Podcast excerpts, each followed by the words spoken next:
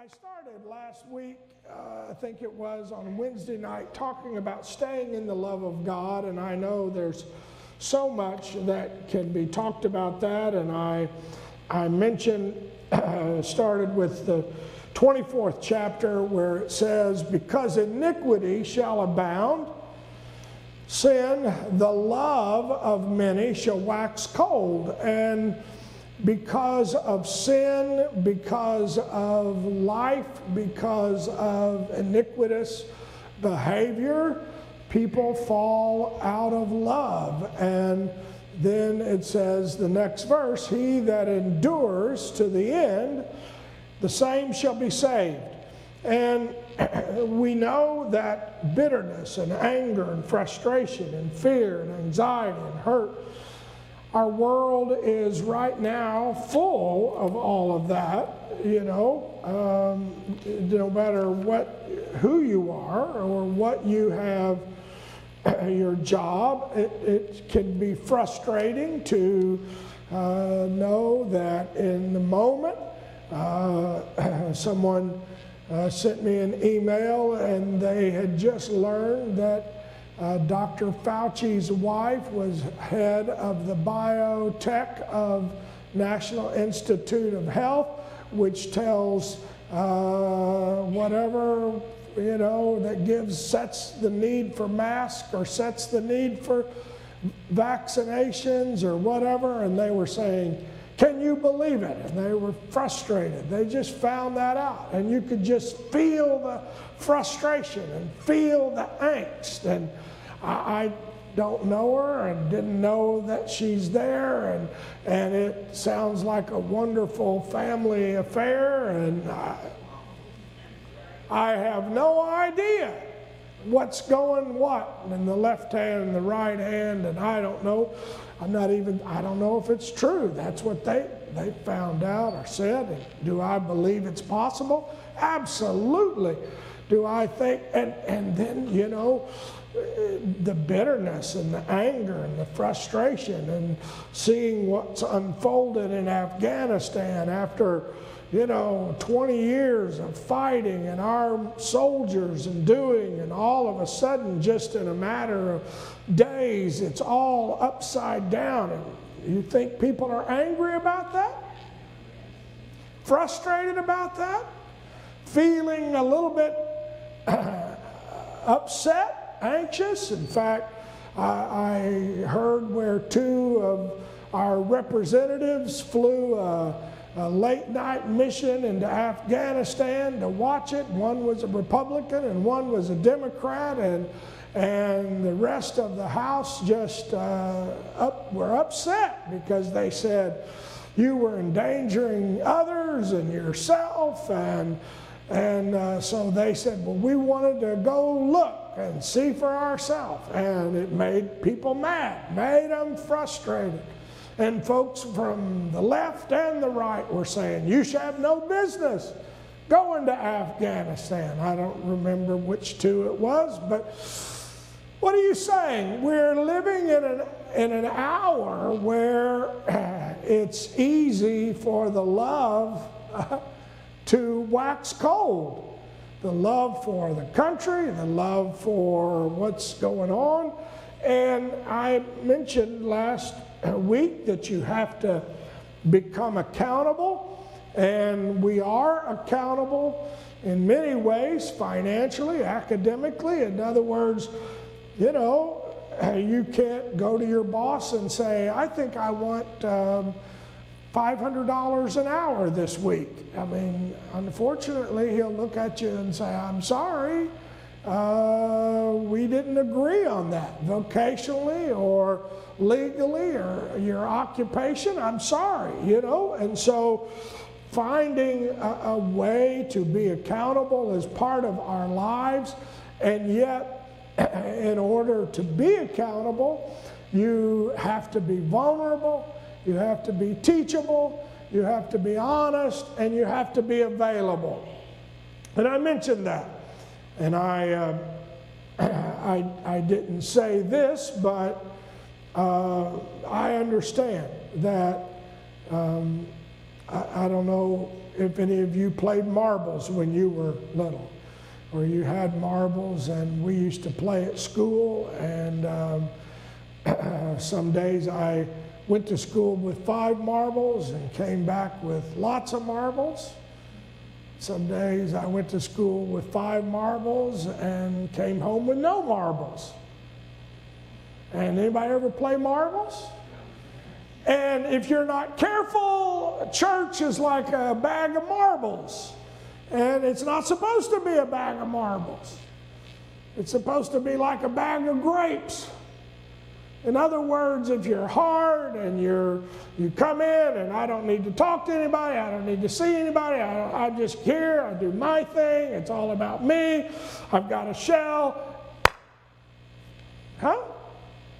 There is no teachability. I'm just here. there is no vulnerability. There is no honesty. You know, I can come and I can pretend that I'm everything in my life is going great and I don't have any problems and I'm just like a marble. Or I can say, Lord, I want to be a grape. I want to, I want to, I want to be allowed to be crushed and I want to feel and I want to be felt and I want somebody to be able to squeeze me and get something out of it. You understand what I'm saying? And that's why Paul wrote in Hebrews and we read it let us offer a sacrifice of praise to God continually. That is the fruit of our lips, giving thanks to his name. But to do good and to communicate, forget not, for with such sacrifices, God is well pleased. And then he goes into obey those that have the rule over you, submit yourselves for they what? Why was he saying? Be vulnerable, be teachable, be real. They give an account. Why? Because in this hour, that's how to do good and to communicate. You can't stay in the love of God if you are hard. And yet, this society is making us all hard. Huh? Who do I trust? Who do I have faith in? Who do I believe? Who do I say, okay, you know, that's what I'm going to do. I'm going to get behind that individual. I'm going to trust that. You know, and, and whether you're, whatever your political persuasion, whatever your your view on a number of subjects, whether it's, you know, you can say from getting a vaccine to, you know, what to do about this or that or health care or, you know, your 50401k, 501, whatever it is. And, uh, you know, because all of a sudden cryptocurrency and this problem and that problem, and what are we going to do? You're going to be frustrated. And I know you, you can say, hard to be vulnerable. Matthew, the 12th chapter, says, A good man out of the good treasure brings forth good things, an evil man out of evil treasure brings forth evil things. By every, I say unto you, every idle word shall men give account of in the day of judgment. And that was um, one of the verses my grandmother used to quote to me all the time idle words. I, I didn't know what all that meant, but it was just by every word that we speak that is not full of the love of God. It, becomes you know, what do I trust? What do I have hope in? What do I have faith in? In Romans, the 14th chapter, every one of us shall give an account of himself to God. And then it talks about love. Of course, we know in Corinthians where it talks about love, and that's an important chapter. But here in Romans, the 12th chapter, let love be without dissimulation. Abhor that which is evil, cleave to that which is good, be kindly affectionate one to another with brotherly love and honor. and preferring one another, not slothful in business, fervent in spirit. And I read this last week serving the Lord. And then it says this phrase rejoicing in hope. When you are full of the love of God, you will rejoice in hope. Patient in what? And when you're in tribulation, it can zap the love of God and you lose patience. How many have said, I'm sick and tired? As a pastor, I can tell you I have. I've said things like, I'm tired of coronavirus. I'm tired of people not being able to be in the house. I'm tired of people being sick. Not very patient sometimes in tribulation. You say, well, you stay full of the love of God, it's hard. I got a witness? Lord. How long, Lord? How long, Lord? How long do I have to go through this? What do we have to do? Come on, Lord. And it's almost, at times, I've had the Lord kind of quicken my heart and say, when you're going to start praying, even so, Lord, and I got to confess, there have been a few times when I've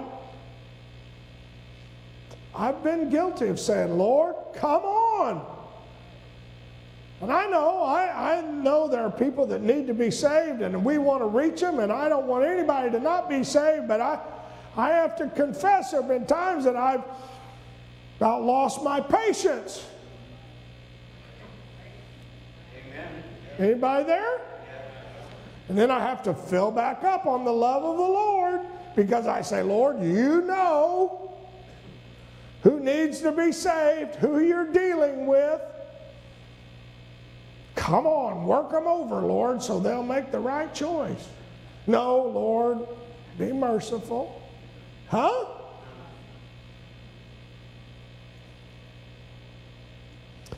Continuing, instant in prayer, distributing to the necessity of saints, given to hospitality. Bless those that persecute you. Bless and curse not. Rejoice with them that do rejoice. Weep with them that weep. Be of the same mind one toward another. Mind not the high things, but condescend to men of low estate. In other words, you have to be humble in this hour. And this is an hour in which very few folks seem to be humble. It's a quality we don't have in the world anymore. Everybody can tell everybody how they ought to do everybody else's job and what everybody ought to do. Has anybody ever noticed that? well, I'll tell you how I would. Okay. And he goes through recompense no, don't be wise in your own conceits, recompense no man evil for evil, provide things in the sight of all men, if possible, and lies within you, live peaceably with all men. So, this last line here, hope is to have an expectation of fulfillment. He said, rejoicing. Notice that phrase, rejoicing in hope. Everybody say that, rejoicing in hope. Say it, rejoicing. Now, how do you rejoice in hope?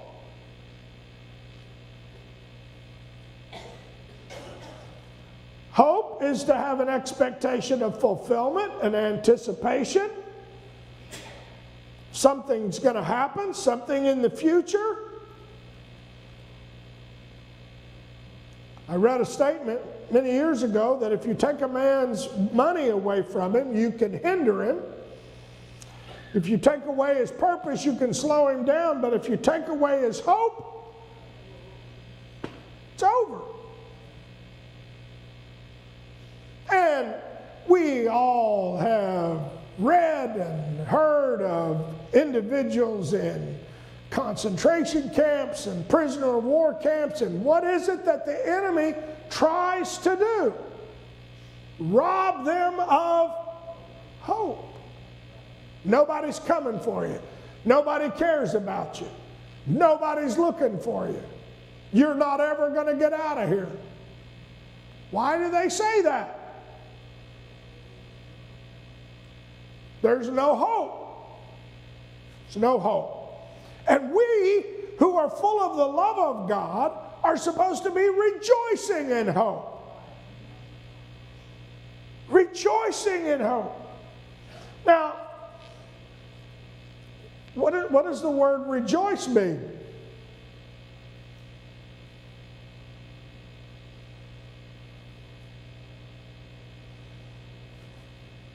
I mean, I know it's Wednesday night, and I realize, and I, this is for us, and I, I know you, heard, you hear me say I'm teaching to the choir. Brother White told me sometimes the choir needs to be taught to. That's true. But what does it mean to rejoice?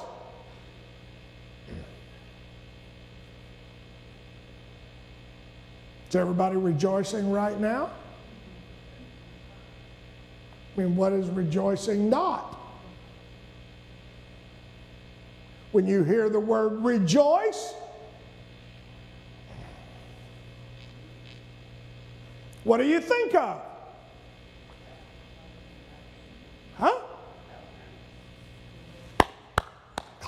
Getting a little animated? Raising your hand? Whoo! Man! The Bucks are coming on the field. Woo! Oh, wait. Huh? Man, go team, go! Right? You know, most of us, when we hear the word rejoice, don't think of, boy, look at how pastor's rejoicing up there. Huh? We don't. I mean, if you say the word rejoice, we kind of have a sense of what that means, right? And according to psychologists, and I know you're not, you haven't had the training and read all the books and had to go through all the tests. Unfortunately, I did at one point in my life. But they say that you're, it's called your affect. A F F E C T. Your affect. You may, you may have, how many have ever heard of the word? He has a flat affect. Or they've got an animated affect. And that was one of the things that, you know, as a psychologist, you come in and, and we were writing down, we were describing your affect. He was, uh, uh, and, and we described it in two different continuums. One was a state of arousal, either high arousal or low arousal. And then the other one was a state of valence or balance. It was that sense of valence was either unpleasant valence or very pleasant valence. And so you would describe someone's affect in terms of like this quadrant.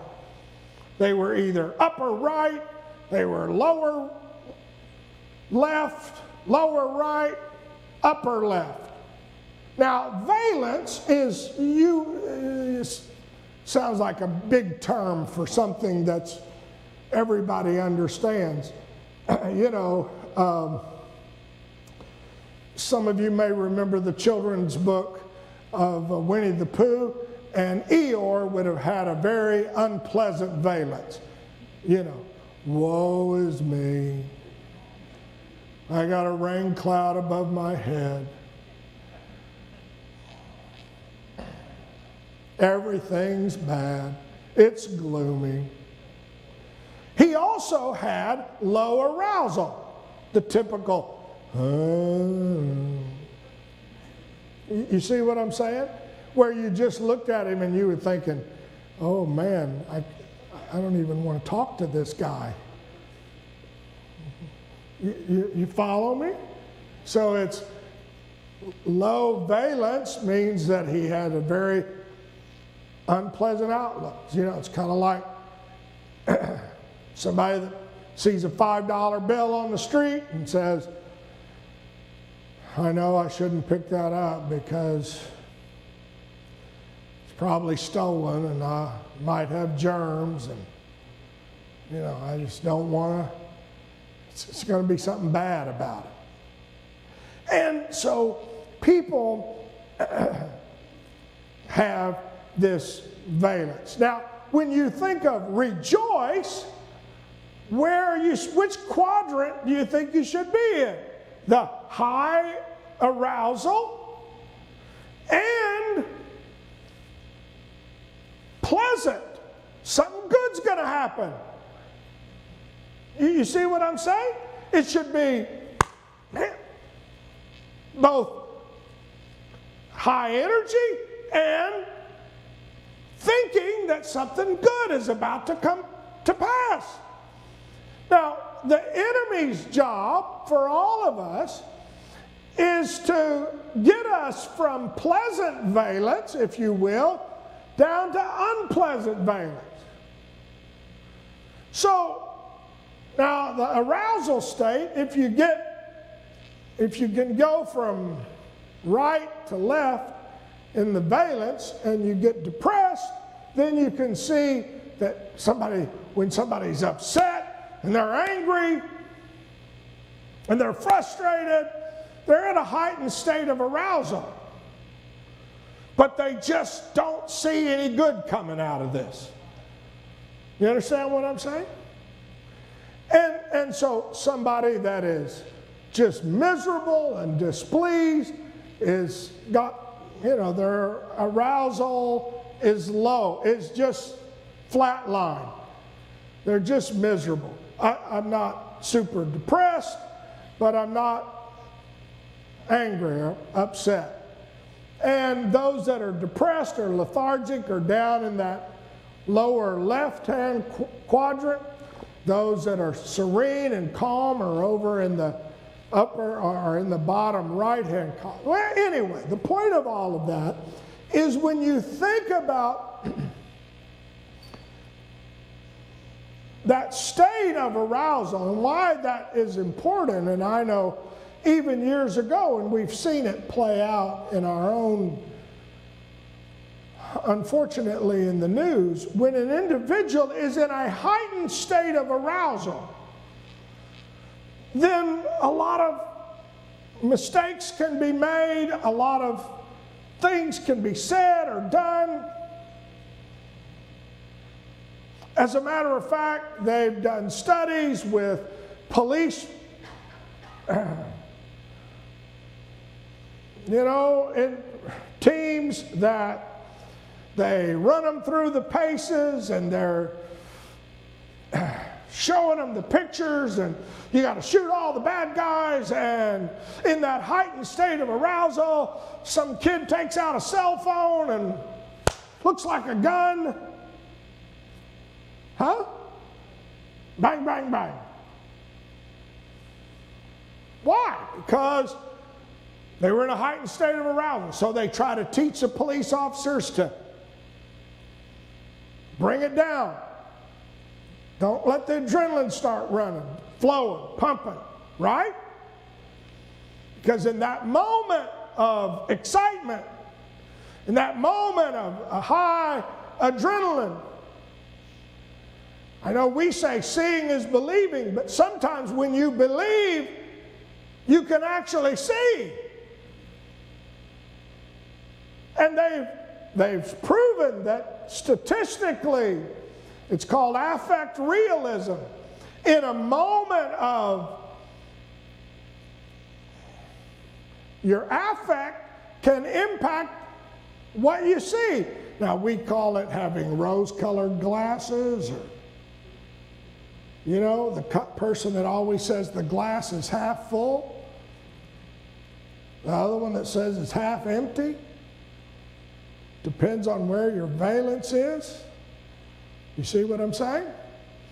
And so, why is that important? Because the enemy's job is to get me to see everything through a, a, a lens that does that says God is not good, God is not faithful, God doesn't love me, God is not on my side.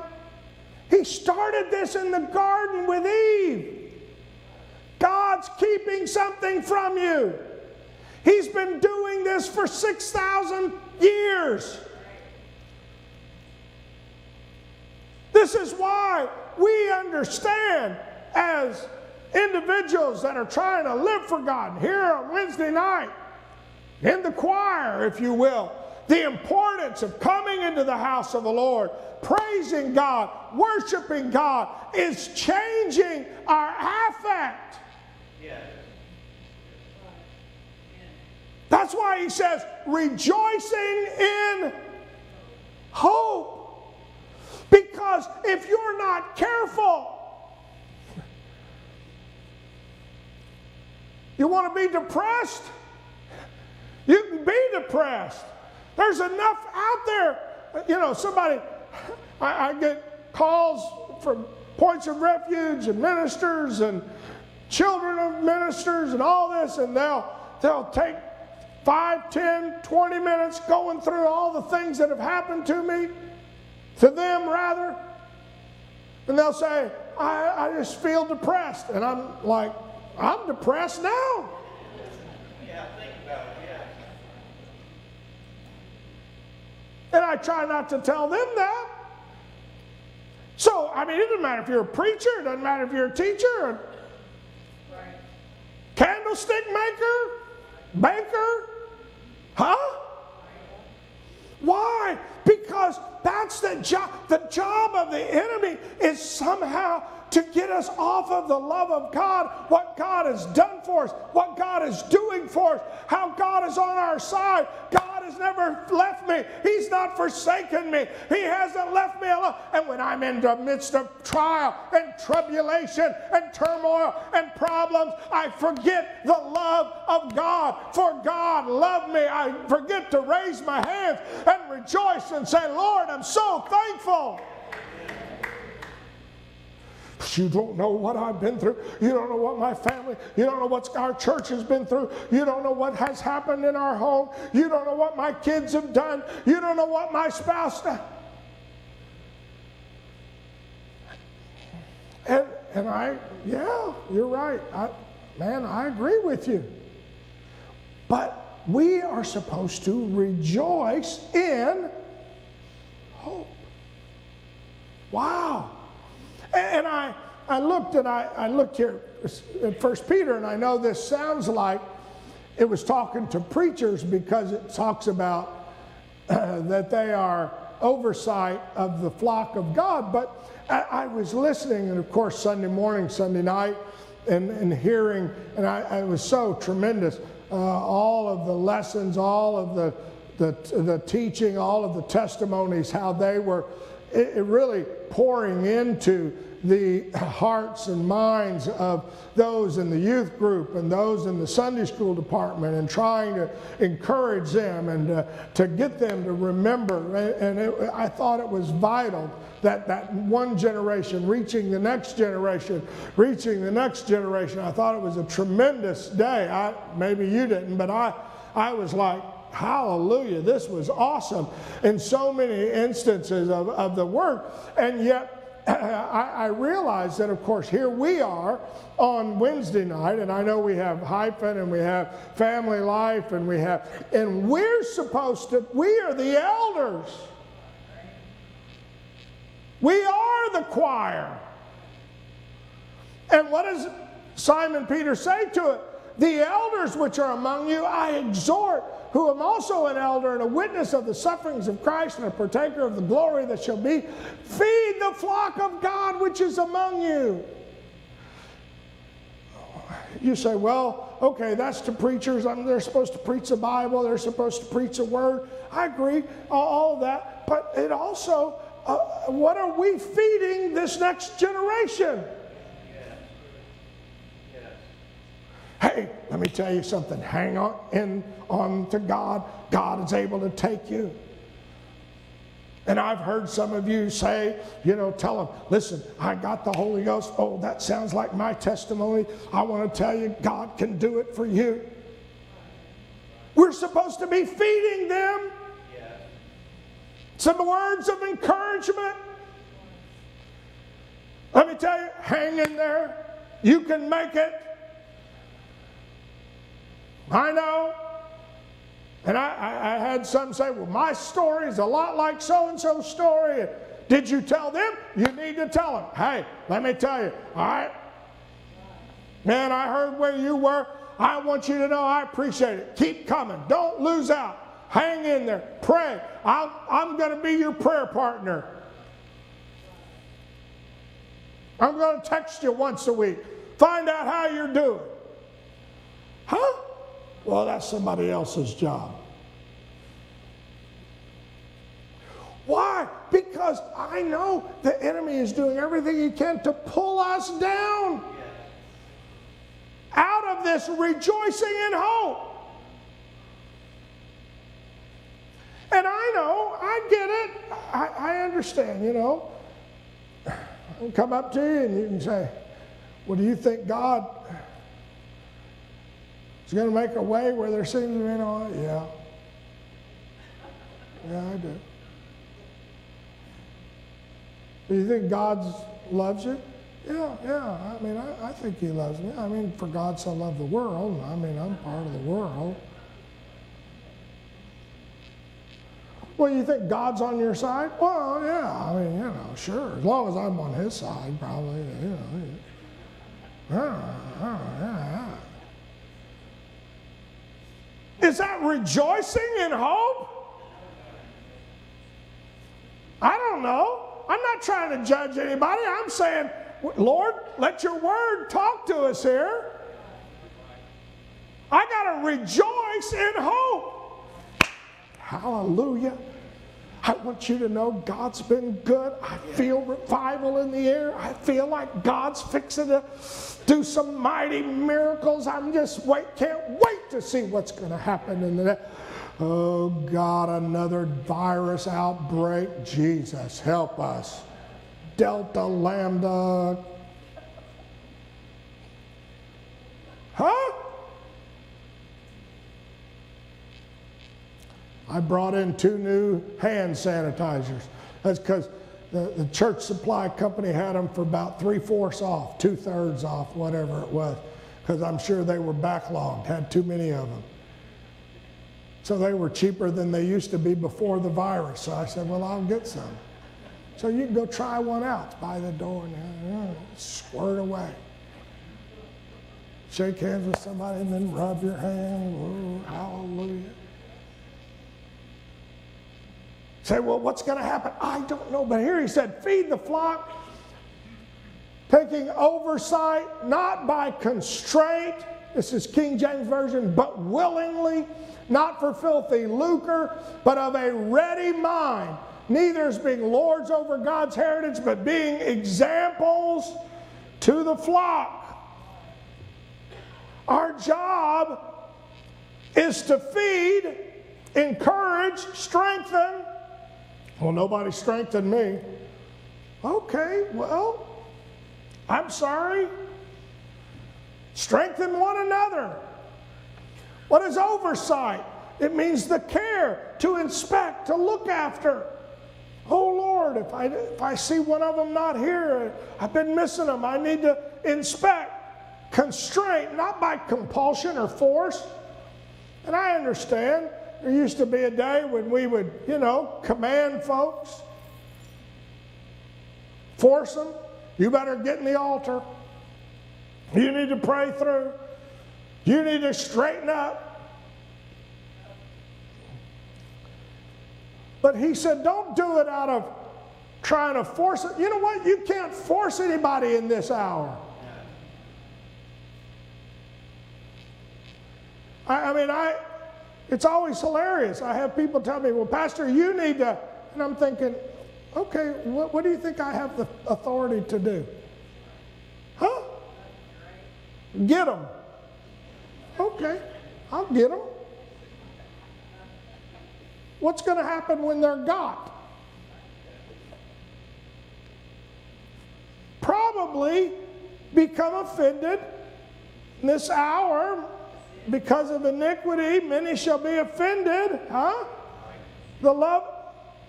Now I know you think that I, a pastor, and, and hey, I remember my pastor used to say, "Hey, sit down." I got, I got, in fact, corrected by my pastor one day for rolling a marble down a pew. We didn't have chairs, we had pew.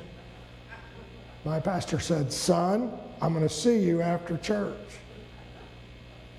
It was my dad, but. And I wasn't making a lot of noise. It was just that the pew went down in the back and you could roll a marble from one end of the pew all the way to the other. I told you I like to play marbles. Oh yeah. Yeah, I can, I can, I, oh, I can correct my grandchildren, and I can correct my children, and I can get a hold and correct my wife. How long can I do all of that by constraint? Huh? Before they start growing up and they rebel and they say sorry. Huh? Right.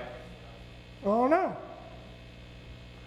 Anyway, he said, willingly, because it's got to be of their, it's got to be of, of, their own accord, and I realize that. And, and I, you know, I, if someone is not willing to try to live for God and serve God, there's nothing I can do to make them. I can't make my, if I'm not choosing myself, I know they're not going to choose.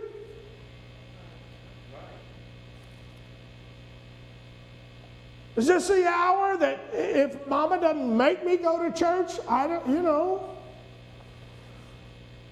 You know, the old joke about the guy that's, you know, his wife tells him, honey, you need to get up go to church today. I'm not going. Nobody there shakes my hand. Nobody has a kind word. Nobody says anything nice to me. Nobody speaks to me. I go in, they don't. I know, but dear, you're the pastor.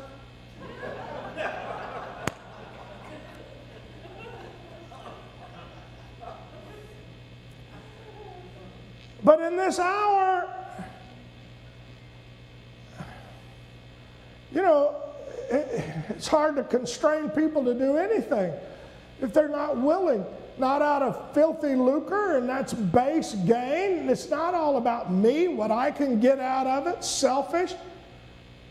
And I, nobody here, but I've seen people that, you know, I'm going to come to church so that I can you know, make a lot of contacts because I'm trying to sell something or I'm trying to do something. And eh, if the only reason you're coming to church is to what you can get out of it, you've missed it. It's not about what I get out of it, it's what can I bring to God, bring to the body. That's what he was saying to the elders. We're supposed to feed the flock. Ready minded, but with a ready mind. You know what a ready mind is? It's Greek. It's interpreted alacrity. Everybody knows what that is, right? Google it. It means cheerfully, briskly. It means being over in that upper right hand quadrant, high arousal. A ready mind in the King James Version means with a cheerfulness. You know, like God loves what kind of giver? Oh, they're taking up another offering. Not as lords over God's heritage, not trying to subdue, not trying to put somebody under subjection, but as an example of someone to imitate, of someone to look to. And notice verse uh, 4 in this fifth chapter. And when the chief shepherd shall appear, ye shall receive a crown of glory that fades not away. What are you saying? In the midst of all of this, what have you got to keep foremost in your mind? The Lord is coming again. The Lord is coming again. I don't know. I thought He was going to come in 2020. I never thought we were going to make it through when all the virus hit. I thought, you know, surely this is God's bringing a funnel right down. But you know what? Here we are in 2021. The Lord could easily come before the end of the year. Oh, uh, Sister Spirit sent me a question the other day from Revelation, and it was, Does the temple have to be rebuilt or not? And I, I, I was answering and I was trying to explain to her, and I thought, you know what? The Lord could come tonight. The Lord could come in the next five minutes. I want you to know the chief shepherd is coming back. All you got to do in the midst of trial, in the midst of tribulation, in the midst of the fight, is say, Lord, that one day you're coming again. I'm so thankful that I know you. I'm so thankful that I can feel you. I'm so thankful. I got to stay in the love of God because if I don't, what you know, you say, well, uh, and then he says, Younger, submit yourselves to the elders. All be subject one to another. Be clothed with humility. Here it is that humility is vital because is it possible to be teachable, to be vulnerable, to be any of those things that I mentioned and not have humility? If you're not, if you're not humble, nobody can tell you anything. If you're not humble, you're not going to be there for anybody else. You're not available. It's all about you. Huh? If you're not humble, it's kind of like a marble. Nothing touches you. And so, this is where the grapes, you know, you say, well, Humble yourselves under the mighty hand of God that he may exalt you. And then what is it? You've got to start releasing your anxiety, casting all your. Why are we doing this? Because I need to rejoice in hope. I can't carry all the anxiety. I can't carry all the worries. I can't carry. You say, do, do you, are you worried? Sure. Are you concerned? Sure. Are you? Yes, but at some point you've got to cast them to the Lord. You've got to bring it to the Lord. You've got to say, Lord, I don't know. I, and I've had people tell me, well, you know, what should you do about this? And I'm saying, Lord, I don't know. I, all I know is I bring it to the Lord and I say, Lord, this is above my pay grade. This is above my level of understanding. I don't, I don't have the skills. I don't have the wherewithal. You're going to have to step in here. You're going to have to move. Why? It keeps reminding me, Lord, you love me. I, I'm sorry. I can't. I don't have the answer. I'm casting my care on Him. But I'll pick it up if you're not, if you, let me tell you what you really need to do about that, Lord. That's why I use the phrase casting. And it's not meaning with a fishing line. I'm going to throw it on the Lord and then slowly bring it back. That Greek word for cast means to throw it with all your might. Say, it's not mine anymore. Sorry, I know. The enemy has bombarded it, bombarded my mind and heart, but I, I'm going to just release that. And then he says, Be sober and be vigilant what does sober mean? Calm, temperate, calm. Because your adversary, the devil, as a roaring lion, walketh about seeking whom he may devour. Vigilant, pay, awake, paying attention. He wants to aggressively eat you up. Do we have a spirit out there now that is aggressively trying to destroy? instill fear and panic and dread and fr- huh? Well, there's always been. I, maybe it's just because I'm older and whatever. I don't know. But it feels like to me, we in the last two years have been bombarded with more spiritual attack than ever before.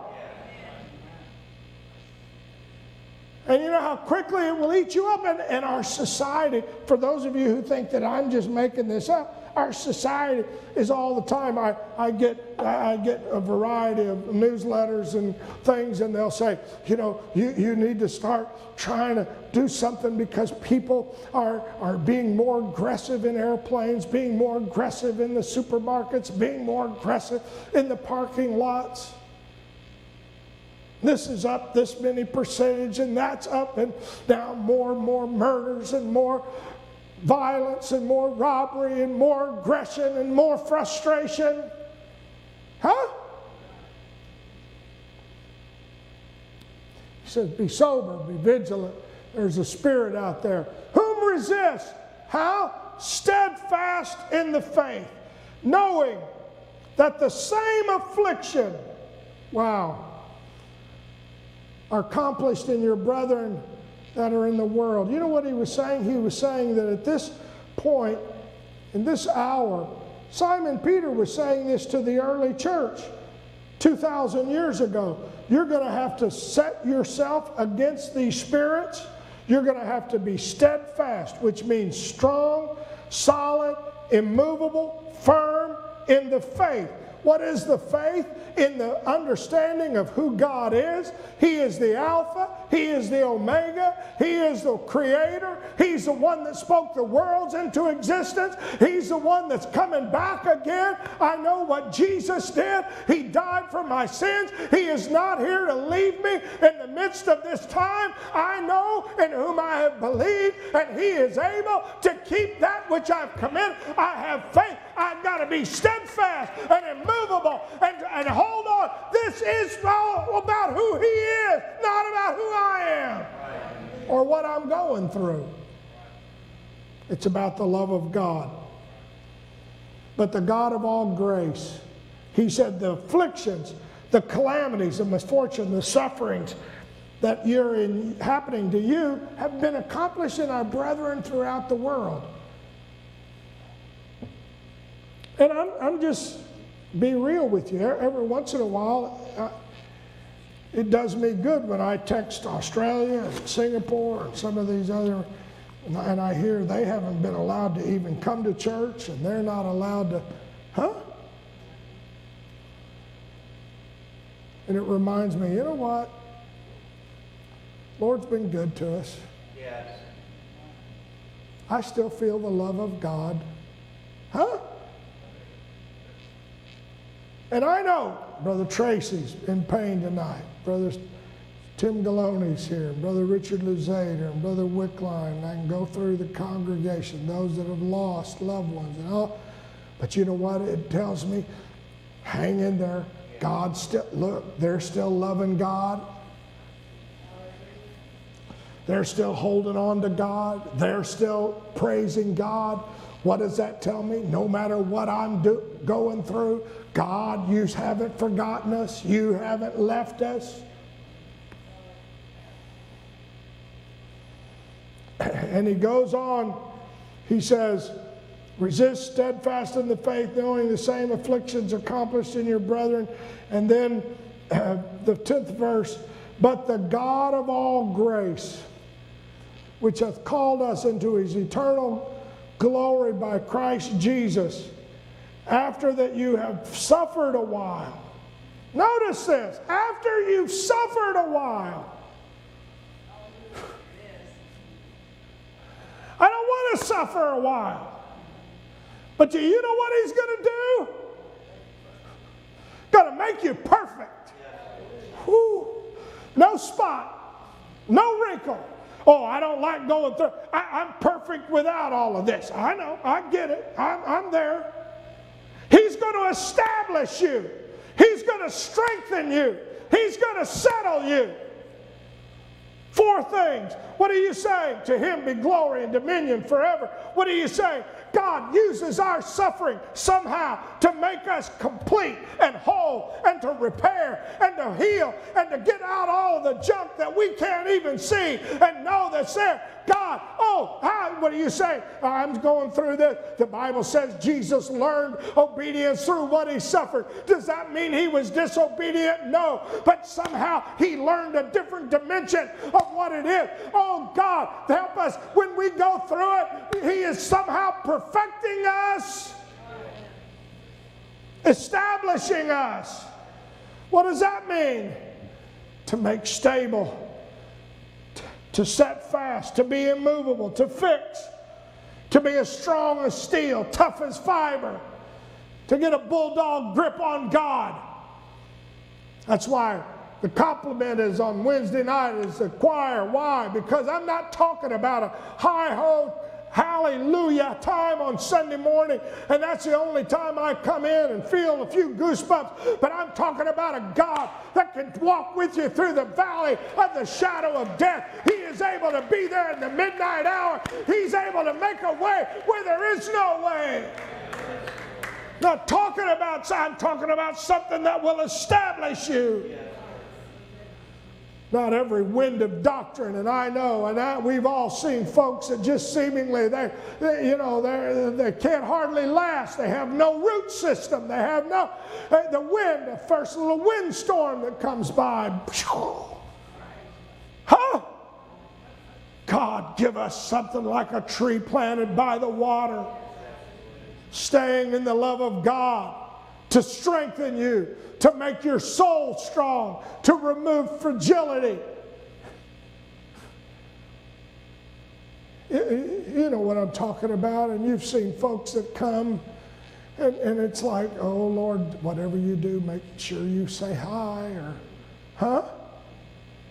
They're fragile right now, huh? He said, God wants to make you strong. He wants to settle you. What is that? Establish the foundation. Establish, drive us back to the bedrock of our faith. And then he said, To him be glory and dominion. What is it supposed to produce? God to worship and praise God. I, I, don't have time, the time's up, but you read Psalms 42, you read Psalms 71, read Psalms 43. David talks about, you know what, the God, I, I, I got hope, Lord, I, the God of my hope. You so don't know what, I start praising the Lord on the psaltery. I start rejoicing in hope. David talked about rejoicing in hope. What are you talking about? I, I'm going to praise him. I'm going to sing. I'm going to worship. I'm going to in hope. And what does it say about Abraham? Got the verses there, we won't read them. He, who against hope believed in what? The Bible. He didn't have a Bible. Believed in the church. Didn't have a church. Believed in baptism in Jesus. He didn't know who Jesus was. Believed. He just heard a voice that said, Leave your family and go look for a city whose foundation and builder and maker is God. And the Bible said he left, not knowing whether he went, but who against hope believed in. Hope! I don't have anything else to believe in. I'm going to believe in hope. What are you saying? Oh, that's just pie in the sky stupidity. Oh, no, my friend.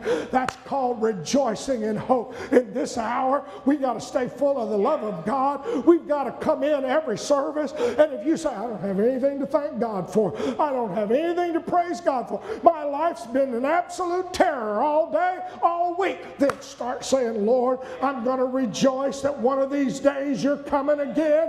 One of these days, I don't know how, I don't know when, I don't know what you're doing, but I'm here to rejoice. I don't feel like rejoicing. No, but devil, you thought that last one was going to bring my affect down the tooth down into where I was going to sit on my hands. But I'm here to tell you, I'm going to raise them. I'm going to worship. I'm going to clap. I'm going to rejoice in hope. Hallelujah.